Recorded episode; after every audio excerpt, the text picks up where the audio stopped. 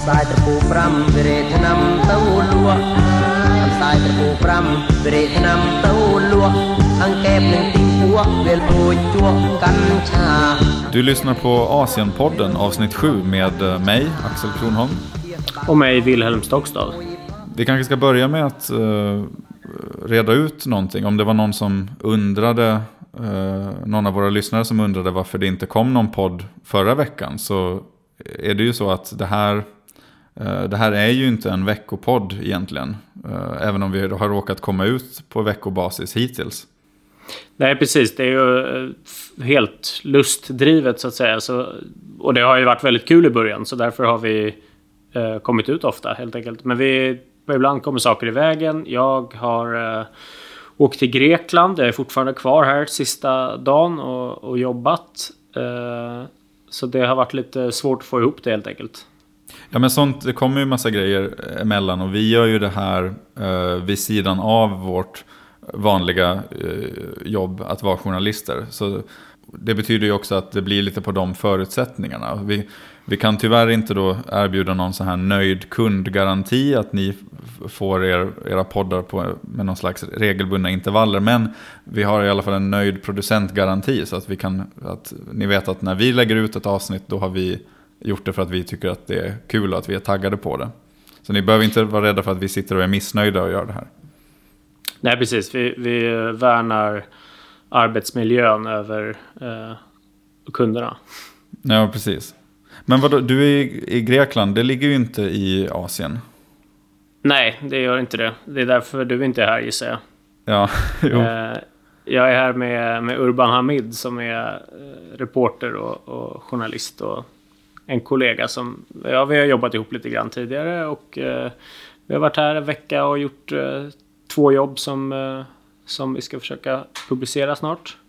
Vi, eh, ja, eh, Urban brukar ju jobba mestadels i Mellanöstern annars. Det är där jag har varit med honom också tidigare. Han har en eh, en egen podd faktiskt som handlar om, om Irak främst som heter Point of No Return som jag kan eh, rekommendera om man är intresserad av Irak och Irakkriget och sådär.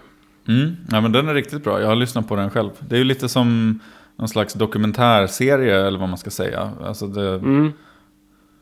Han varvar liksom intervjuer och, och med eh, lite mer reportagiga element och eh, så här. Ja, och också det är ju ganska personligt va, eftersom han själv har eh, liksom familj och, och, och, och så där. Ja men precis, det finns mycket. Han har bevakat landet extremt länge också så det finns liksom alla förutsättningar för att, för att blanda upp det till en väldigt spännande kombo. Mm. Ja, men det ska bli kul att se Eh. vad ni gör. Eh, Det handlar om, om flyktingar på något vis, antar jag. Ja, det gör väl det egentligen båda, båda jobben. Eh, vi har gjort ett jobb åt, åt tidningen Arbetet, eh, deras eh, satsning som heter Arbetet Global. Och sen har vi gjort ett jobb på Spec som inte har sålt än. Då, som vi ska försöka få iväg. Okej. Mm. Men här och här hemma så, ja, jag är ju i Göteborg. ehm, Mm. våren är här, det är 17 grader idag. Bra det, bra det. Mm, mm. Och, men vi ska iväg tillsammans eh, snart i alla fall. Just det, Eh, vi drar till Burma nästa vecka redan va? nästa vecka. Det, jag är väldigt taggad. Vi har inte varit där på ett tag nu. Eh, senast var ju i februari 2018 väl? Ja, precis. Det är, det är faktiskt över ett år sedan. Så det känns som det ska bli dags att återvända. Det ska bli roligt. Mm. Ja, vi, vi, ska, vi kan komma tillbaka till det om, eh, om vad vi ska hitta på där och så. Men om vi ska försöka, det har ju hänt väldigt mycket eh, sedan vi poddade sist. ehm, eh, så det, det finns ju mycket att ta upp, men alltså, vi ska inte ehm, försöka avhandla allting på denna, i denna enorma världsdel. Men, men några grejer som vi har fastnat för ville vi ändå prata om.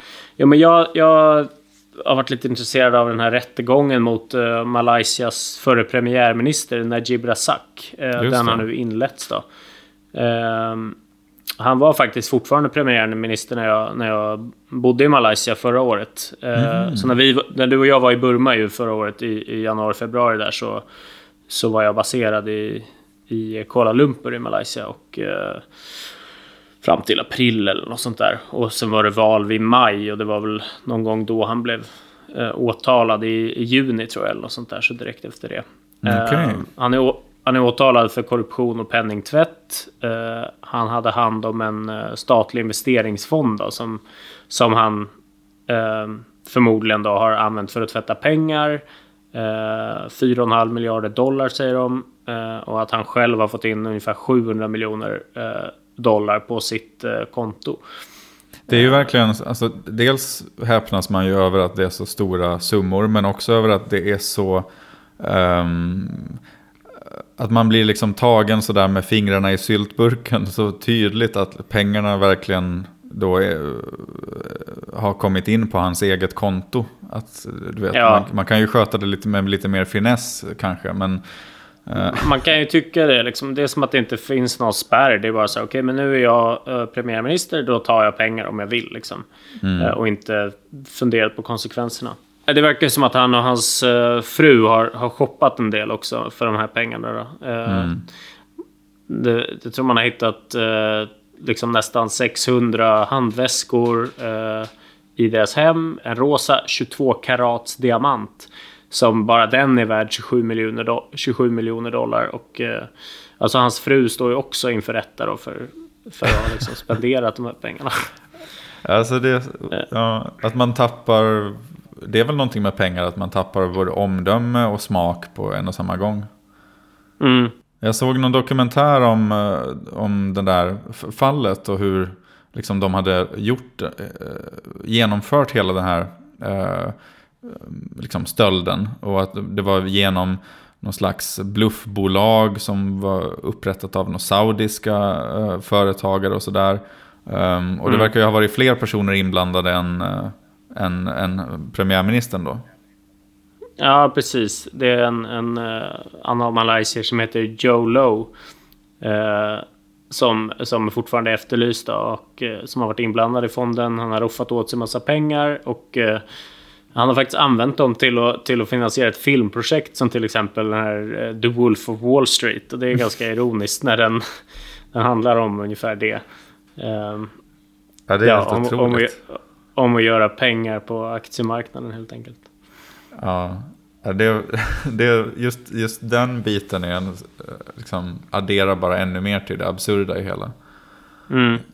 Ja, men det var en ganska spännande tid där i Malaysia. För det var ju dels det här. Sen medan vi bodde där så var det ju också det här eh, mordet på Kim Jong-Uns brorsa. Eh, de domarna har väl precis fallit nu mot... Det var en, en vietnamesisk kvinna och en indonesisk kvinna som, som blev tagna och eh, anklagade för det här. Och de har nu blivit eh, släppta och de har båda hävdat att de eh, har blivit lurade av nordkoreaner att att det här var någon form av skojprogram, typ, typ dolda kameran-grej. Och att de skulle smeta någon hudkräm i ansiktet på honom. Men det visade sig vara nervgift eller något sånt där. Så, Just det. Det var ganska händelserikt, händelserika månader faktiskt. Men jag kommer ihåg det där att det var någonting som de kladdade på honom. Med något slags mm. gift. Ja, exakt. Eh, och så finns det liksom, det finns ju på video när de gör det på övervakningskamerorna och sådär. Och sen när de går därifrån och han går därifrån, sätter sig och mår dåligt och mår illa och man går, går på toa eller någonting. Och sen sätter han sig ner och, och, och dör liksom av, av mm. giftet. Så det är ganska tydligt men det är Ja, det är väldigt svårt att avgöra vad som är sant också. För det är liksom den här, den här indonesiska kvinnan är den jag har liksom eh, hört mest om. Hon, hon, kommer från en ganska fattig familj som jag har förstått och liksom hade drömmar om eh, mode eller sminkbranschen sådär och blev liksom kontaktad att ja, men vi har ett jobb till dig, du ska få komma till Malaysia. Så här. Det är liksom den officiella storyn från henne och hennes familj i alla fall. Mm -hmm. um, så det, det är ju inte omöjligt att de har blivit lurade. Samtidigt finns ju den här liksom Eh, väldiga spiondramatiken från förr nästan i, i det här också. Liksom, hur man ja, ja verkligen. Re rekryterar någon att, att utföra ett så riktat mord liksom på, på ja, men det verkar ju så, för det, det känns ju märk eller det, det, är otydligt vad de där kvinnorna skulle ha för motiv att, uh, att avliva en, en nordkorean. Ja, nej, det skulle det är väl liksom där, alternativet är väl att de får jättebra betalt för att göra det. Eller får betalt överhuvudtaget kanske. Och så Ja, menar- just det. bara en, en sån enkel sak såklart. Men, Mm. men nej, de, de hade nog ingen egen privat beef med honom. Det är svårt att se. Mm. De har ju också, det är också kul för de har ju en, en nordkoreansk ambassad i Malaysia. Det är ju inte supermånga länder som har det. Okej. Eh, och den blev ju liksom satt under lockdown och de låste in sig och vägrade prata med någon. Och det var liksom folk som försökte smuggla sig in och ut därifrån. Och det var jätte, jättestort pådrag i flera veckor och månader där. Och det var ju, ja, nej, det var väldigt, ett väldigt märkligt scenario. Det var spännande att följa faktiskt. Mm, ja, verkligen. Ja, det känns som man skulle vilja, jag skulle vilja se den filmen. Eller den, Mm. läsa den boken om, om hela det där fallet.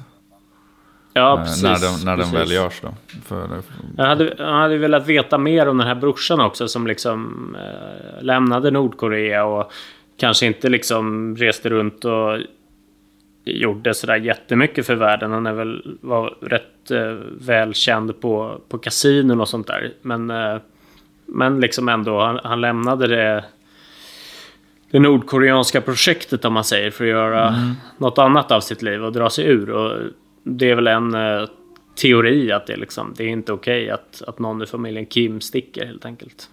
Mm.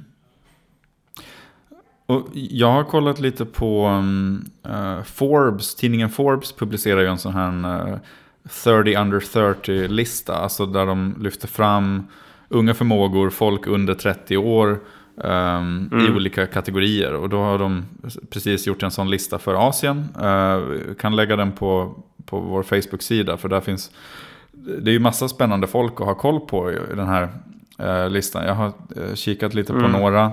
Eh, Jag hatar sådana listor eftersom jag är eh, över 30 nu. Ja, just Jo, jag med. Så att nu... Jag, jag, jag älskade dem förut för då fanns det liksom en chans fortfarande. Men nu är det bara... Vad är det för, vad är det för skit? Ja, men det är å andra sidan, nu- då kan man koppla av lite och veta att man, liksom, det, är, det är ändå kört. Ja, sant. Men det jag sant. tänk, det finns ändå lite, lite hoppfullt att se alla de här unga förmågorna. Um, Mhm. Det finns en här som du kanske känner till eh, som heter Sang Hyok Lee, eller eh, Faker som hans artistnamn är. Eh, världens populäraste gamer ehm, som spelar det här spelet League of Legends. Mm, nej, det kan jag inte säga att jag följer eller, eller har hört om honom faktiskt. Men eh, är, är han korean eller är han... Ja, precis. Han är korean, spelar Ja. med... ehm, jag har glömt vad hans lag heter, men, men eh, han... Han är, alltså, e-sport i stort är ju, är ju väldigt eh, en stor grej i Sydkorea. Men, men just den här Mm. killen har ju någon slags internationell stjärnstatus. Um, Mm. Han är väl närmare 20 Ja. än vad han är närmare 30. Men Ja, han kör på engelska och sådär också. Det är my- mycket koreansk eh, e-sport som liksom är lite svårbegriplig också från, från vår del av världen annars. Ja, precis. Men, ehm, och sen så finns det en, en annan kille jag fastnar för är Hussein Elius som är 29 år från Bangladesh som har skapat den här appen um, Patao som är, det är typ en bengalisk version av eh, indonesiska Gojek. Alltså det är en sån här Mm. transport och leveransapp som man får Ja, men lite som Uber och, och online-pizza Ja. och hämt, allting inbakat i ett liksom. Just det. Eh, här, det- i, här i Grekland det heter den Beat. Beat, okej. Beat Taxi. Ja. Mm. Ja, men jag tror att den här finns i, den här finns i Bangladesh och Nepal också. Ehm, Mm. och värderad till över 100 miljoner dollar, så det är ju bra jobbat. Mm. Eh, det är ju sm- småpotatis i Najib Razaks värld, eh, 100 miljoner, men, men likväl. Alltså, Mm. Ehm, nej men det finns massa människor här. 27-åriga Sun Yitian, kinesisk konstnär. eh, kan man googla upp om man vill eh, se vad hon gör för bilder. Väldigt färgstark, lite så här cartoonig. eh, väldigt duktig. Mhm. Uh, Bi Gan, kinesisk filmregissör. Det var han som gjorde den här Long Days Journey into Night som kom i fjol. Han är ju Mm. lite, han är ju ganska ny eh, regissör. Jag tror det, det var hans andra eh, spelfilm. Man skulle kunna säga att han uh, just begun. ja, precis. Mm. Men han, Bigan, han, det är ganska häftiga filmer. Han står ju för någon slags ny så här magisk realism i, i kinesisk film. Väldigt långa tagningar jobbar han med. Um, mm. Ja, men så det, det är sådana, jag tycker man kan, jag ska lägga ut den där länken så kan man gå in och kika där. Um, för att få lite bättre koll på de här morgondagens liksom, asiatiska stjärnor. Um, mm. Är det, är, vad är liksom titeln på listan? Är det bara 30 under 30 eller är det liksom mest... Uh du vet, inf eh, inflytelserika eller eh, De har lite allt möjligt. Liksom. Alltså, ja. egentligen är det ju det är fler än, än 30. Det är liksom 30 i varje kategori. Och så liksom finns mm. det en mhm. kategori för de 30 mest inflytelserika inom uh, underhållning, inom film, eller vad säger jag, inom mm. sport. Mm. Uh, inom uh, tech och, och, ekonomi, big money. Alltså de har flera olika kategorier där då för att Uh, vad hamnar, uh, vad hamnar Sanjok Lee under då? Uh, E-gamen? Är det liksom underhållning, är det sport eller är det tech? Sport och underhållning är en och samma kategori, så han, han hamnar där. Jag vet inte vilken de okay. tänker att... Jag tänker att han är lite i båda där. Ja, ja det var ju smidigt för dem. Ja, men jag fastnar... Ja, kul om man hade kammat hem första platsen i alla. Ja. Alla tre. Men jag fastnar ju mest för de här kulturpersonligheterna där. Det, det, men, men det finns ju någonting för alla.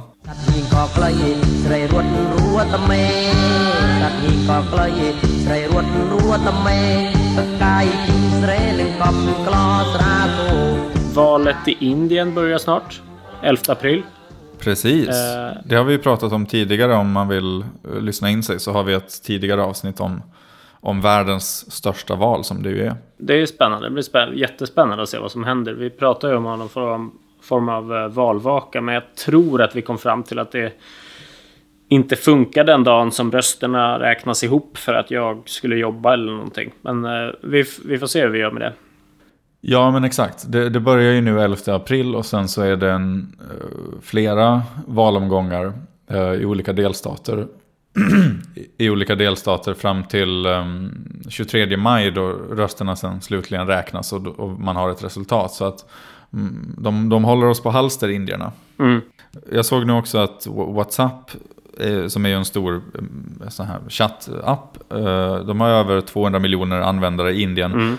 Och de har lanserat en sån här faktakolltjänst nu inför valet. Mm. De har fått kritik för, för, att, ja, för att plattformen används för att sprida fake news. Som, jag menar, det är ju mycket sånt på sociala medier. All right. Mm. Um, och det man nu kan göra är att man kan vidarebefordra sina meddelanden. Om man får något, om du skriver någonting till mig som jag tycker att det här verkar fishy. Mm.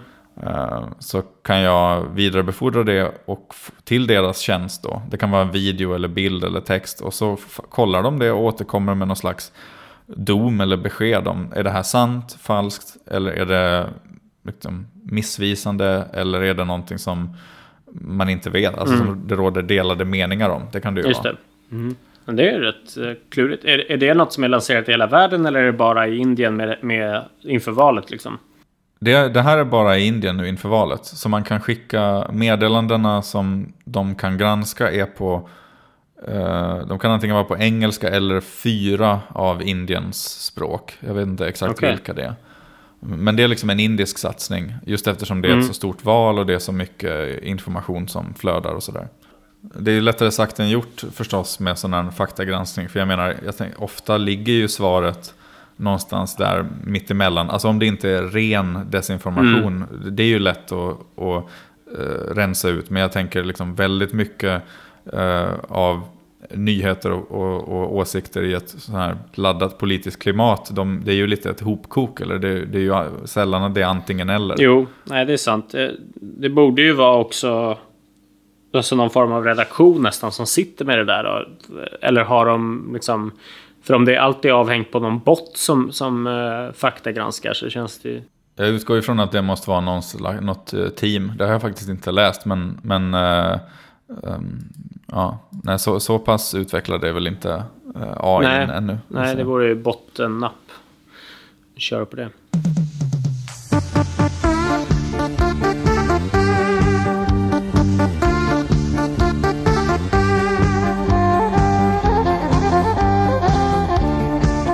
Vi har sneglat mot eh, Brunei som, som eh, resten av världen har, har också gjort. Då. Eh, Ja, fy fan. det är ett ställe vi inte hör sådär jätteofta om. Det är ett, ett litet eh, land som ligger på Borneo eh, och har ungefär 400 000 in, invånare. Det är liksom lite större än Island till befolkningen sett.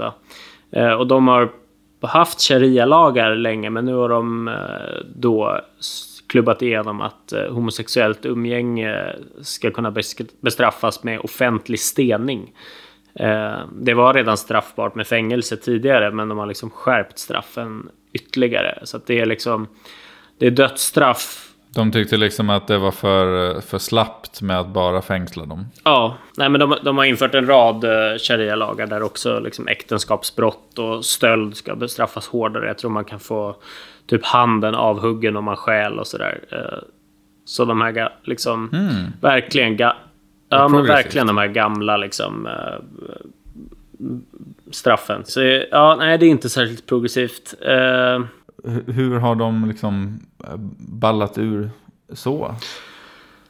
Ja, alltså Indonesien och Malaysia är grannländer. Eh, de är också muslimska länder. De har ju gått en helt annan väg vad gäller lagstiftningen. I Indonesien finns visserligen eh, delstater som har egna sharia-lagar också. Bland annat Banda Aceh då, som är känt efter tsunamin. Men den här, den här sultanen och, och premiärminister som styr landet, då, Hassan al-Bolkiah, han är 72 år. Han är superrik. Eh, eh, främst på då olja och naturgas som, som eh, är ekonomins stora liksom, driv, eh, kugghjul, om man ska säga. Eh, han har faktiskt, enligt Guinness rekordbok, eh, så har han en privat bilsamling med över 600 Rolls Royce och eh, 450 Ferrari-bilar. Så det är liksom, ha- han är lite, han är lite i, i klass med Malaysias premiärminister där nästan. Fast, fast han inte åker dit för det. Ja, Eh, ja men alltså, eh, jag tycker, han är ju ett, ett snäpp, eh, flera, flera steg upp. Jag menar, vad var det de hittade hemma hos Najib? De hittade 600 handväskor. Ja, nej. 600 så här- Rolls Royce är, nej. är snäppet över, jag håller med. Eh, nej, men det, det är ju verkligen en, en hemsk utveckling i det landet och det är ju jättemånga eh, hbtq-personer och sådär som har liksom uttalat sig och verkligen förfasas över det här och det är ju fruktansvärt. Alltså folk måste ju liksom fly landet nu för att det är okej innan fängelse är, är inte ett, ett rimligt straff för att vara homosexuell heller. Det, det borde ju snarare gå åt, åt hållet som Indien har, har gjort där man har eh, precis avkriminaliserat homosexualiteten helt. Liksom. Att det, det är åt det hållet resten av världen går på något sätt. Men här har de, har de vänt åt andra hållet. Och det, nej, det är verkligen skrämmande. Alltså, det är oerhört läskigt tycker jag. Det är, det är så märkligt.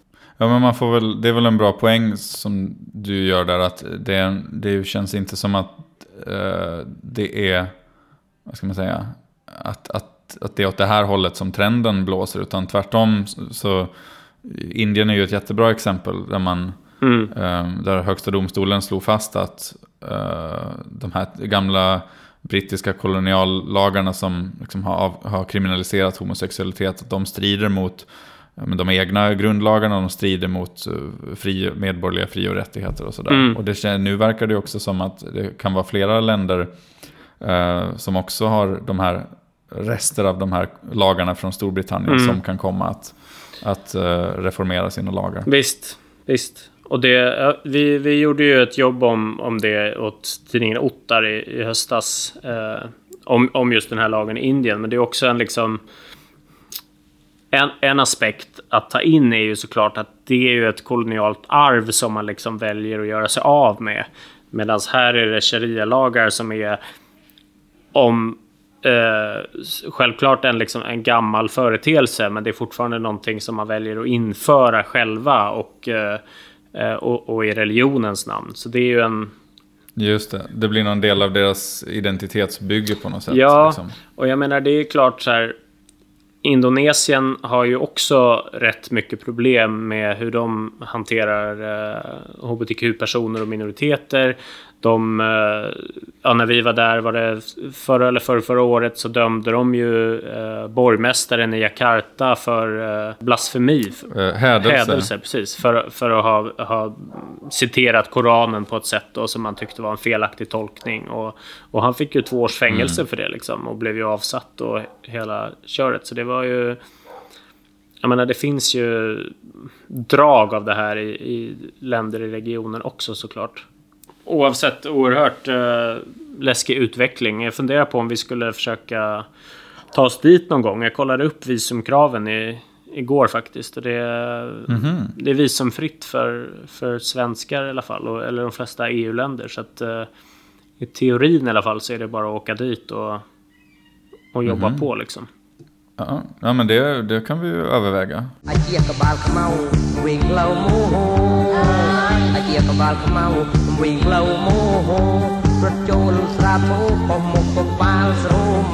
En annan grej jag har läst med, med förskräckelse är ju mm -hmm. situationen mellan Kina och Taiwan. Det har blivit ännu mer spänt.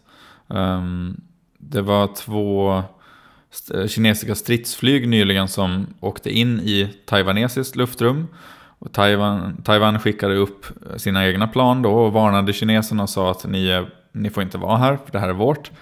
Och vanligtvis stod det i den här artikeln som jag läste så brukar, alltså det händer att kineserna kränker Taiwans ut, luftutrymme. Men då brukar de ändå sticka så fort man flyger upp själv och varnar. Men Just nu det. höll de sig kvar i typ 10 minuter eh, och vägrade att lämna.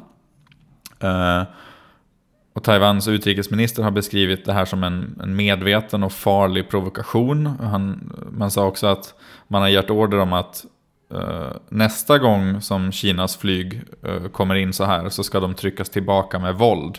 Eller ja, det är typ eh, uttrycket på citatet på engelska var forceful expulsion. Så det betyder ju att ja, de ska ut med någon slags eh, kraft i alla fall. Mm. Tvingas ut i alla Eh, fall. Ja. Ja, precis. Men det är ju liksom, Kina erkänner ju inte Taiwan. De blir ju väl, väldigt sneda när, när, man, när de ser kartor över Kina till exempel som inte har med ön som en del av Kina. Nej, precis. Så de räknar det ju som sitt eget luftrum. Men det är klart att de, de som tar beslut om att skicka in eh, militärflyg har, har koll på, på läget. Som, de vet ju situationen egentligen. Liksom. De är inte helt dumma. Nej. Jag träffade, när jag var i New York i fjol så träffade jag en, en uh, statsvetare som har jobbat väldigt länge med just Taiwan-frågan och medlat mellan USA och Kina och Taiwan. Och han var, han var ganska ängslig över just eh, den eh, potentiella konflikten som finns där. Och, kanske mest till, liksom, det- det svåra är ju på något sätt hur, hur förhåller sig USA till Taiwan om det skulle bli någon slags konfrontation på mer militärt mellan Kina och, och Taiwan. Mm. Eh, USA har ju ett, eh, man har ju ett kongressbeslut som heter Taiwan Relations Act som mer eller mindre som, ja, som säger att USA ska förse Taiwan med eh, liksom försvarsmateriel och försvarstjänster som gör att Taiwan kan eh, försvara sig självt.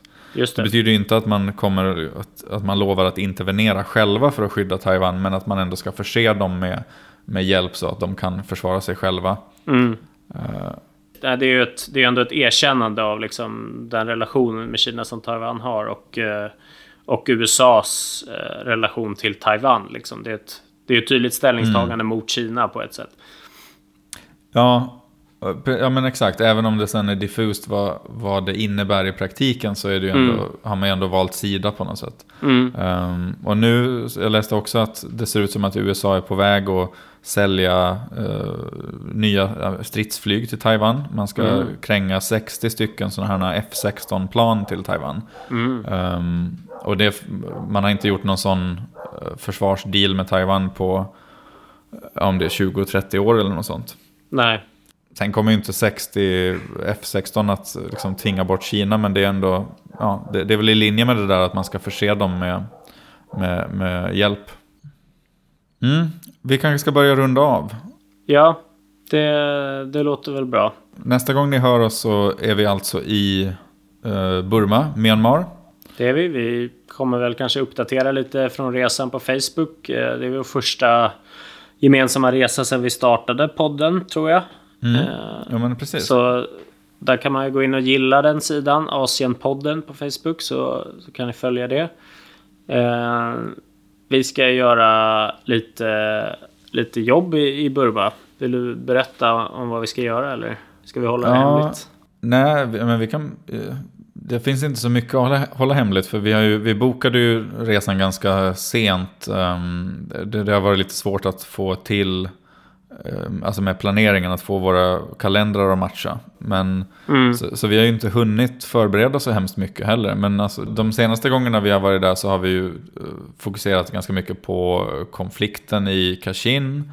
Ehm, Nu tänker väl vi, vi väl att vi vill komma tillbaka till ehm, berättelsen om eh, den politiska reformprocessen i Myanmar och lite så här titta på men det är ju det är typ ett och ett halvt år kvar till nästa val där också. Så vi vill ju liksom redan nu börja prata med folk och, och känna in lite så här var- vart, um, vart landet är på väg. Och, och ehm, ja, Mm. intervjua aktivister, politiker, um, folk i civilsamhället och sådär. Ja, men precis. Vi, vi har ju liksom gjort jobb om, om mänskliga rättigheter och, och även till viss grad konflikten mellan muslimer och buddister i, inte bara i, i eh, delstaterna utan i Yangon också liksom. Men eh, precis, följa upp eh, lite andra spår i, i, i eh, Yangon helt enkelt. Och så får vi se hur det går. Alltså det är ju, det är ju Tinjan när vi är där. Vilket Mm. är deras, ja det är det buddhistiska nyåret. Som Mm. Songkran i Thailand. Och, Precis. Men det innebär ju kanske att eh, det är lite svårare att eh, boka upp intervjuer än vad det brukar vara. Mm. Någon av dagarna är ju någon form av vattenfestival där man kastar, eh, kastar vatten på varandra. Alltså inte urinerar utan hinkar och sånt. Men eh, det, det blir spännande att röra sig ute den dagen tror jag. Det ska bli kul för jag, jag har aldrig, jag har ju varit eh, i landet väldigt många gånger men jag har alltid missat uh, Tinjan och, och Vattenfestivalen. Så att det, jag är ganska taggad på att se hur, hur, hur, den, hur den är att uppleva. Det är ju så, folk åker runt på, på bilar och, och, och, och flak och, och har stora hinkar och, och slänger vatten och man har vattenpistoler och sådär. Och så är det ganska mycket musik och dans och ganska så festlig stämning. Så att, Mm. Det är lite Eh, så det- det stu- kul. studenttider i, i Stockholm. Ja, precis. Lite så. Fast med vatten istället för folköl då, men ja. Vi ska väl, och, och så ska vi väl ju kanske spela in något poddavsnitt när vi ändå är där också. Så vi kan få lite... Um, det vore kul att, att, att prata med lite sådana miljöljud i bakgrunden. Lite Yangons trafik och lite fåglar som kraxar och sådär. Precis. Nej men det, ja, det gör vi absolut. Det, det blir kul. Det blir ju typ vårt första avsnitt eh, tillsammans på plats någonstans också. Eller liksom eh, tillsammans överhuvudtaget. Där vi inte sitter på varsitt Ja, det håll. blir det ju faktiskt. Så det blir bra. Ja, får se hur det blir. Ja. Men följ resan på vår Facebook-sida, Asienpodden. Och så um, hörs vi från Myanmar helt enkelt. Mm. Ha det så bra. Hej då! Tack och hej.